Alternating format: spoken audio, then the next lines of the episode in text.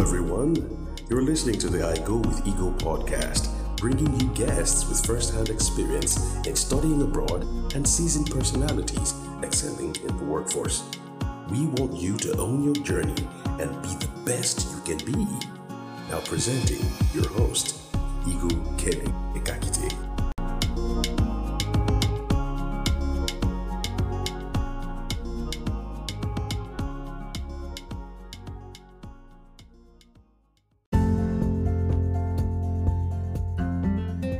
Hi everybody, welcome to another episode of the Go With Ego podcast. It's so good to have you here. It is still Black History Month.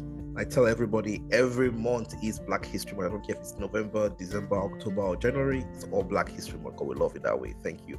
Anyways, I have a very special guest, Mister Adam Smith. Mister Adam, welcome to the Go With Ego podcast. How are you doing today? I'm doing well. Thank you so much for welcoming me. It's an honor to be here. Absolutely, it's great to have you here. I was thinking, uh, who can I invite for this Black History Month? I'm like, oh yeah, Adam, thank you for honoring my invitation. Awesome, awesome. All right, so tell us something exciting about you, something you want my audience to know about you. I'm a twin brother. I think that's pretty cool. Um, right.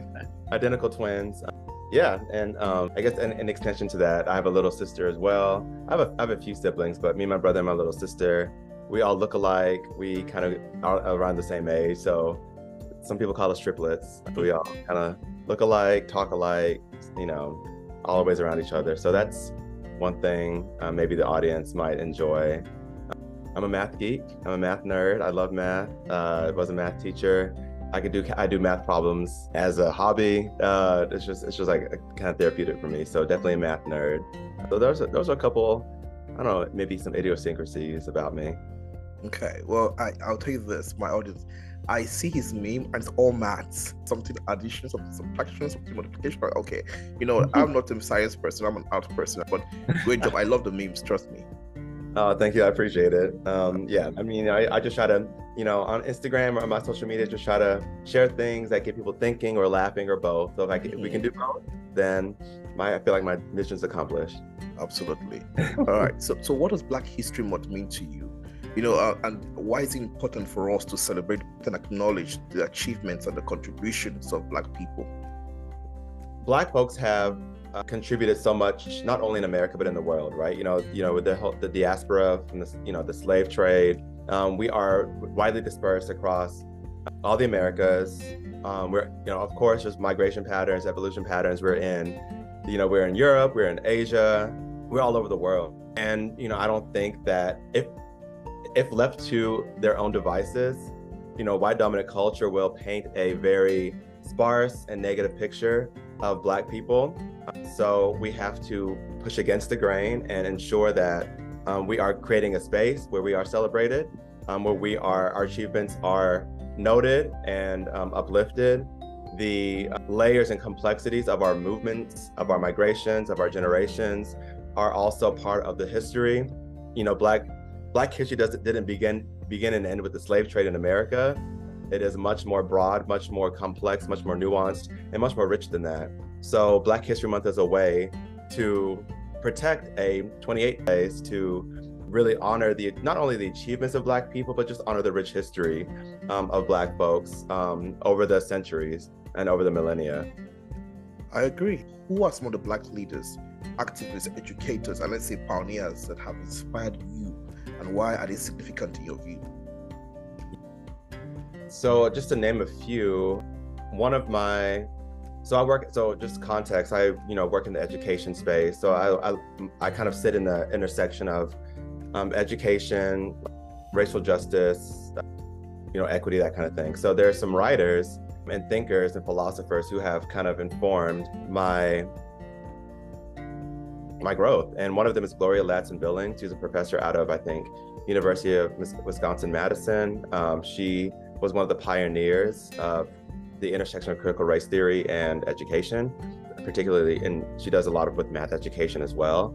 Um, other thinkers and writers, um, Lisa Delpit is another thinker in the education space, Black woman. Others are Audre Lorde, um, you know, are the Black queer thinkers and theorists, are Audre Lorde, um, Other thinkers are Bell Hooks, Langston Hughes, pretty much those who have informed how I move through the world as a Black queer man and whose identities have informed their thinking and their and the, the words that they share with the world. So kind of like my inspiration is kind of in the space of education and or um, Black queerness and how their stories and those stories have been uplifted and centered. Absolutely. You know, we, we there's so many great um, thinkers, writers, educators in history of over time, even activists over time that has shaped who the identity we want to be. Uh, one yeah. of them I look up to is Nelson Mandela of South Africa, mm-hmm. and yeah. also Martin Luther King that we learned of growing up, mm-hmm. you know. So these people um, are people that we look up to, and it's important that we have these people in our lifetime. And there are new Black people creating history right here in our in our lifetime, and I hope That's... the future will be kind to them. Yeah, and I and, and just extend your you know my, my response to your question. There's so many you know inspirational Black people you know who are not public figures but who are in my life, and who have definitely inspired me in so many ways. So just also honoring those individuals um, who don't have like, like a public name, but I, I still want to uplift them um, as part of my as part of my inspiration as well. Mm-hmm. I agree. I agree. And of course, one of those people we look up to maybe it's our moms too. Our moms are wonderful people. Yeah. They t- teach us a lot. Absolutely. Yeah. So what steps do you think need to be taken to ensure that the curriculum accurately and fairly represents the experiences and the perspective of Black people, and how can teachers and educators work together to make this happen? It's a good question. Um, you know, I, I could answer this question many different ways, but I'll kind of start with just talk to your kids. Like if you if you teach, well, if you teach Black children, talk to them, learn about them, and not just learn not just their birthdays or their favorite music artists or fashion trends, but like really. really get to know them, get to know their families, get to know uh, how they socialize, um, get to know, uh, you know, if they're having a bad day, don't go straight to discipline or correction, like understand why they might be having a bad day or, or acting in a way that isn't um, consistent with the character that you, you that, that that you know them to be. Um, so just really get to know your, your students very deeply. Um, and that will help to ensure that you're bringing their identities into the curriculum in a very natural and organic way. Um, because oftentimes it can be very contrived because, you know, it can be Black history. It's like, okay, let's have a festival. Let's have like, let's wear dashikis and let's listen to Martin Luther King speeches. Not to say there's nothing wrong with that, but that doesn't get to the heart or the core of, of our students' identities. So if you really want to bring student, Black students into the curriculum, especially if you teach Black students, get to know them and bring them in authentically. Um, if you don't teach Black students, and maybe you teach at a school that's um, not Black, not uh, you know Black serving, you know maybe other races, um, but still want to center Black history, still want to center the Black experience in your curriculum, read um, different writers and thinkers, learn their perspectives. There are there are writers out there who have written about how to bring math curriculum to Black children. There's like there are papers and journals out there um, how to bring the E L A curriculum math to Black children, et cetera. So like. Read, educate yourself to see, to um, really learn how to do it in, a, in an authentic and uplifting way, and not in a way that is contrived or not in a way that is uh, superficial. Yeah, so there's this big talk about critical race theory and ah. A P being removed from curriculum in Florida and all that. What does it mean and, and what do you think about it? I've studied critical race theory pretty extensively. The, the way that critical race theory has been communicated, the way it's been shared in media is really inaccurate. Like oftentimes when we hear critical race theory in the common like zeitgeist in the past year or so, they're talking about Black history and they're talking about the realities of what's been going on with racial relations in the country over the past few decades. That ne- that's not necessarily critical race theory. Critical race theory is about how to how, how we use race as a tool um, to examine different social, political, and economic phenomena. It's using race as a lens through which we view how the world moves. That's what critical race theory is. In a, I mean, that's deeper, more nuanced than that, but in, like, in a nutshell, it's using, again, using race as a um, as an as, as an intellectual tool, or as a way to approach critical awareness, or as a way to approach a critique of any kind of structural, institutional, phenomena. That's what critical race, that's what critical race theory is, and that's not how it's been communicated. So I'll just put that out there. Yeah. So back to your question about you think my thoughts about the um, the bans on the language in different states and the bans on curricula. You know, it's nothing more than there's there, there's nothing more than a tool to erase or whitewash or or revise history, especially in favor of a white dominant culture. That's all, that's all it is. That's that's all this movement's doing. Yeah, I, I, I totally agree, you know, uh, because it's been politicized, it's been weaponized, it's caused a great divide, and the people even leading the movement don't have an idea of what the word critical race theory is, but we Correct. Hope that people like yourself and the platform we have can keep talking about it and keep putting the, what the true word and true meaning is out there for people to understand. So thank you for doing that. Absolutely, absolutely.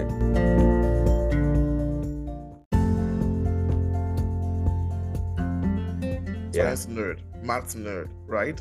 Yes. So how do you use technology today and resources to support students' learning and their engagement in the study of Black history? It's important to kind of see how students are consuming media. You know, it's not newspapers anymore, right? Like that was, that's, you know, that's kind of almost obsolete, especially for, for, for our kids. So using the platforms that, that they are already on, like TikTok or Instagram, Twitter, et cetera. So using those platforms as a way to bring history to them, as a way to bring knowledge to them. And maybe as an adult or as a, you know, somebody who might be generations older, kind of, kind of getting to know those platforms and knowing, knowing how to navigate them. So you are able to um, kind of use the media that they're already consuming um, to be able to use it for educational purposes, for learning about their cultures, learning about their histories, and learning about a world beyond beyond their own. Mm-hmm. Okay, to a large extent, the questions that you ask the ChatGPT, there's an answer for it. Mm-hmm. And that's scary. Uh, I, I wonder if teachers today can hold students accountable if they use ChatGPT and if they even know they use it. Yeah, that's. I, I actually had this conversation with a colleague um, we, a couple of weeks ago about Chat ChatGPT. You know, just like any any new technology, it's scary, mm-hmm. and just like any new technology, our gut reaction is to try to combat it or try to suppress it. Like it's, it happened with T Vs, you know, decades ago. It happened with internet. It's hap- it happened with social media. Like any kind of new iteration of technology is going to be scary because it's the unknown. And I can see the same thing happening with ChatGPT. So obviously it can be abused just like any other any other tool. It can be abused, but it can also be used for good. It can also be used in a positive way. Because if, like, let's say, for example, right, students have trouble writing. Writing is not writing is a skill that has to be developed. Um, you can't you can't just wake up and say I'm a writer. So we can use ChatGPT if students have ideas. Like, okay, well, just put your ideas in ChatGPT and see what comes up. Oh, you have a whole essay. Okay, cool. Read that essay and kind of see how the, how the essay was constructed to help you, to help fuel your own writing capabilities. It can be a vehicle to build students' writing muscle. It can also be a way for students to kind of see how their ideas could be written out if they're having trouble doing it themselves. So it could it could be an actual really good teaching tool um, if we if teachers are able to be creative with it and use it as a way to enhance but not and not hinder um, students' educational journeys. So um, to answer your question directly that you asked earlier around like how, how can teachers maybe discern student like what's what's being written from students' brains versus ChatGPT. That just requires knowing your kids, honestly, and it requires knowing your students. If you know students' writing or talking styles and you see an essay that they submit is inconsistent with that, then have a conversation. Hey, is this you? This isn't you. This is ChatGPT. And let's take some actions to redoing it, failing, getting it, giving it zero, whatever. I mean, but just knowing your students and knowing how they produce content is going to be important, and being able to discern what's being ChatGPT and what's not. And if it is ChatGPT, um, we can maybe use it as a tool for good, so students don't feel like they have to use it as a way to skirt or cheat, but use it. But if we if we use it for good and promote it as a as a tool, then it could be kind of reconfigured in how um, students bring it to their educational experiences.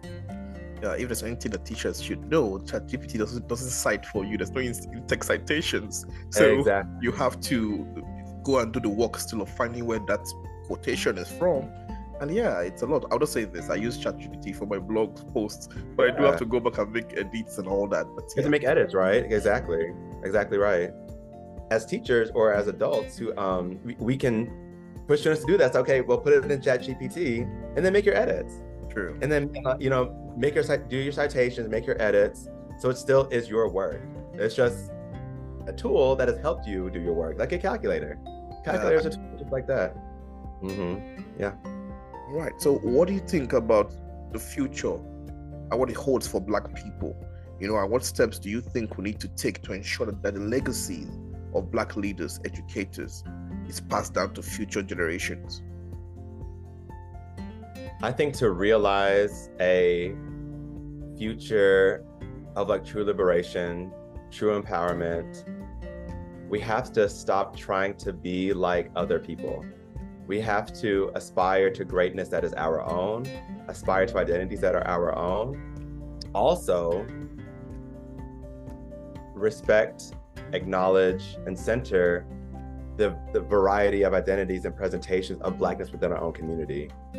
There's not, there's not just one way to present Blackness, there's not just one way to be Black. We have Black queer people, Black trans people, Black disabled people. There's a lot of identities and presentations that are not honored. I think, you know, there is, you know, some prevailing beliefs that there's one way to be Black, right? Don't be ghetto, don't be poor, be excellent, quote unquote, like Black excellence, which is actually a phrase I don't like because it, it, it, there's a subtext there that there is Black non-excellence, which is not true, right? All Blackness is great. All Blackness should be celebrated and and um, and uplifted and centered. So I think we have to like release ourselves from the paradigm that there's only one way to be Black, or there's only one way to aspire um, to be Black and excellent, because because there's not. And if we continue in this paradigm where you have to look a certain way, talk a certain way, dress a certain way, make a certain amount of income, be be at this certain social status, be in these certain spaces, be straight, be thin, be pretty, be light, be light-skinned. If we if we continue these paradigms, then we will not appreciate all the fabric of Blackness that exists in our diaspora across the world. So the so until we can acknowledge, celebrate, and appreciate all the all the shades and nuances um, and presentations and cultures and experiences of Blackness, then we will never have a, a fully realized, liberated future. For yourself, can you share a personal story or experience that has shaped your understanding of Black history and your lived experience as a person of color, and how this experience influenced your decision and your role today in society? I think one of my most formative and pivotal, pivotal experiences of my life had, was, was attending an H B C U, um, Tougaloo College in Jackson, Mississippi. I grew up in like white suburbia, right? And or socialized to believe that there is one way to be, I guess, progress in this world or progress in my life is to aspire to, to whiteness, for lack of a better term, um, to talk a certain way, dress a certain way, surround myself with certain people. Um, so I had this conception of Blackness that was negative um, in many ways growing up. Um, I'm very thankful for my H B C U experience because I had to, it, it forced me to unlearn a lot of problematic thoughts and behaviors that I, that I um, harbored in my upbringing. And that has helped me to totally transformed my worldview, particularly around how how I celebrated Blackness and how and how I saw Black people, which of course, in turn, I learned more history, I learned more culture, and I took classes. And I think I'm thankful to have, have, have had professors who taught Black history in a way that was empowering and that was deep and complex and nuanced, and not just regurgitating the M L K quotes that we all always hear, or not just regurgitating the, the history of the slave trade um, as the as the bedrock of Black American history, right? Um, but just learning, um, again, learning way above and beyond the paradigms of Black history that you know that I grew up with. So the, that H B C U experience, in so many ways, helped me to see the world, see the world in a different way. Well, thank you for sharing that. Before I let you go, do you have any shout outs for anyone at all, or people or friends around you? And what words of advice would you give to any Black kid out there wondering what next to do and what steps to take in life? What advice would you have for them? Yeah, good question. So as far as shout outs go, just, I mean, shout out to my people, uh, my Saint Louis folks, my Saint Louis friends, who helped who helped me make my make my Saint Louis experience so positive and so impactful and so transform, transformative. Um, shout out to my H B C U colleagues, my my classmates, my professors. Shout out to my family. My you know um, shout out to just you know my social media people that I follow and admire. You may not know I admire you, but you know your posts, your your stories, your your words have also have definitely informed and shaped my worldview as well. So yeah, so definitely, um, I appreciate I appreciate the Black people in my life. I appreciate the ways that they protected and uplifted and celebrated me and have embraced me. Yeah, I, can, I just can't say enough. Um, it's, it's, it's, a price, it's priceless to be surrounded by so many awesome Black folks in my life. So I definitely, um, I, I'm very thankful of that. To your second question about like, what advice would you give a young Black individual who's trying to navigate life? And this sounds, this is gonna sound so contrived, but honestly, be yourself. Like, celebrate who you are, celebrate how you show up in the world, and learn, learn, learn the, the magic you possess. Like, like actually sit with yourself and sit with yourself and, and be, be really thoughtful and be really intentional about, well, you know, how do I show up in the world? What is, what, what is, what is my magic? Like, what is my value? Um, because we all have a unique value, purpose, magic. Um, and it's very easy to feel, to feel stripped, stripped of that because of different, um, different isms, right? You know, colorism, racism, sexism, um, homophobia, like all these isms will really kind of erode those, um, those unique um, presentations um, and those unique facets of your identity that you that are yours. Um, so do your best to like push against those, push past those, and really celebrate who you are and all the different facets of you. I want our young Black people to feel secure in themselves and to feel secure in the way they show up in the world, um, and feel secure in their talents, feel secure in their skills, their uniqueness, their quirkiness, their idiosyncrasies, because that is what makes you you. Oh, absolutely. Well, thank you so much, Mister Adam, for coming on the show. Thank you so much. I appreciate it. It's been a pleasure. Have a good one. Thank you so much.